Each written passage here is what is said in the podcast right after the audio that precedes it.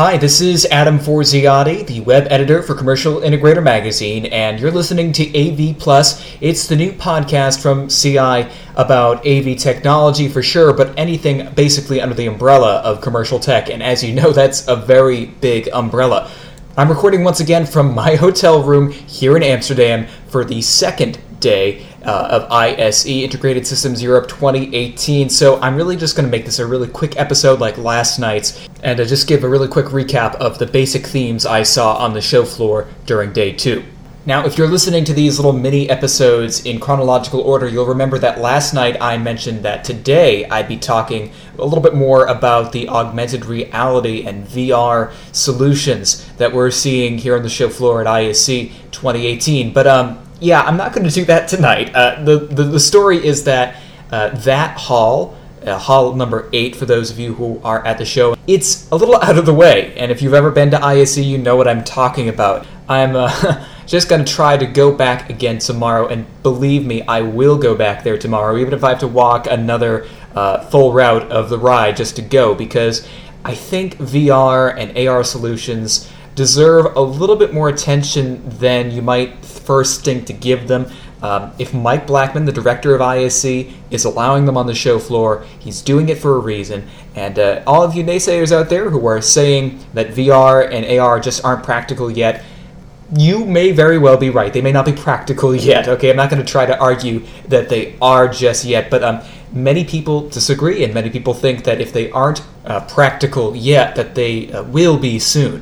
So uh, stay tuned on that. Tomorrow I will make my way over to Hall 8 and uh, I'll report my findings then. But for tonight, uh, let me recap what happened uh, on day two of ISE 2018. So uh, I did notice in uh, all of my booth visits that there is like a really uh, important stress on technology that needs to be smart. And you know, in the consumer side and in the business application side, we're of course talking about Alexa and IoT.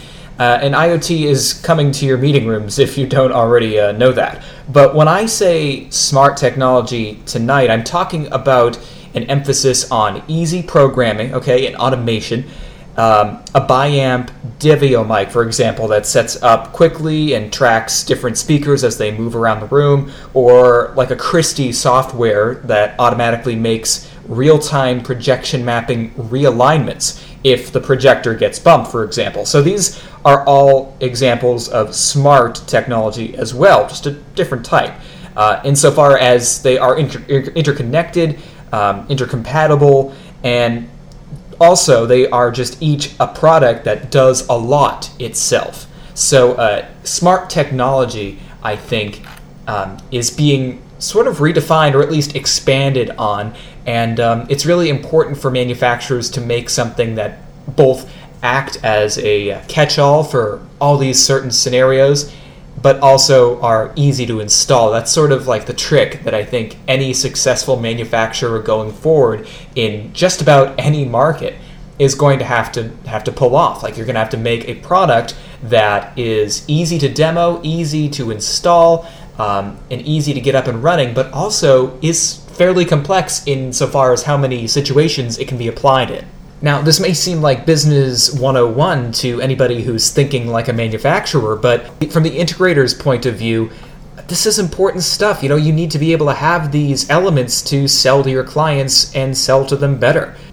Solutions seem to need to be able to go anywhere nowadays. So, yes, there are tons of verticals and situations that you know certain solutions can fit in, but companies and manufacturers are increasingly trying to make sure that their products are simple to install yet smart and flexible enough to fit in more and more situations.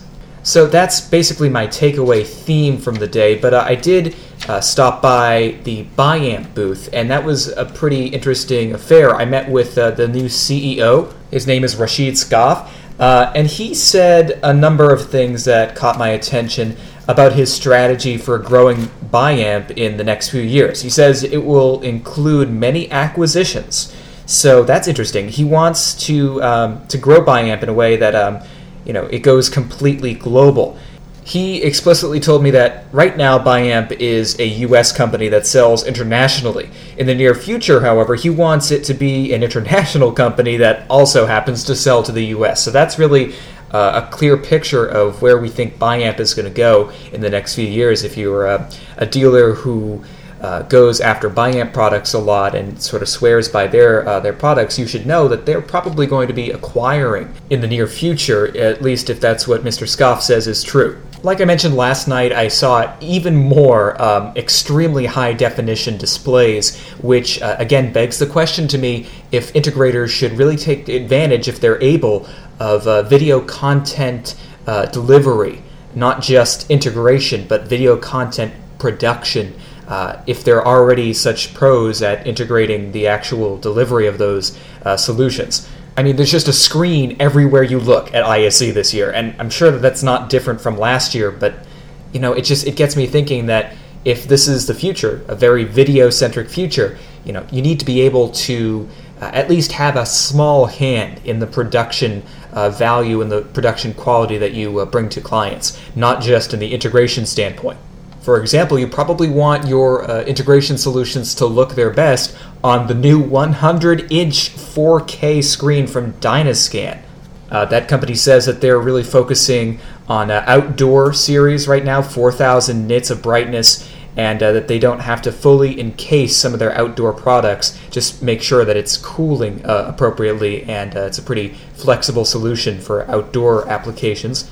Uh, the big QSC news right now is that they've opened a new EMEA HQ in Germany, uh, new distribution model in Europe. Uh, last thing I really wanted to quickly mention is uh, Oblong Industries. They've uh, started really pushing out their uh, collaboration solution.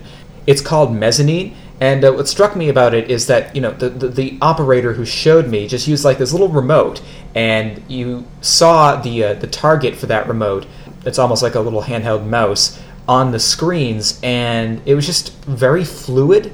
You, you would think that moving elements with a remote uh, on a screen that isn't a touchscreen, you would think that that is sort of a little clunky, but it really didn't operate clunky at all. It was very smooth and uh, impressive. So check out Oblong Mezzanine's collaboration system when you get the chance.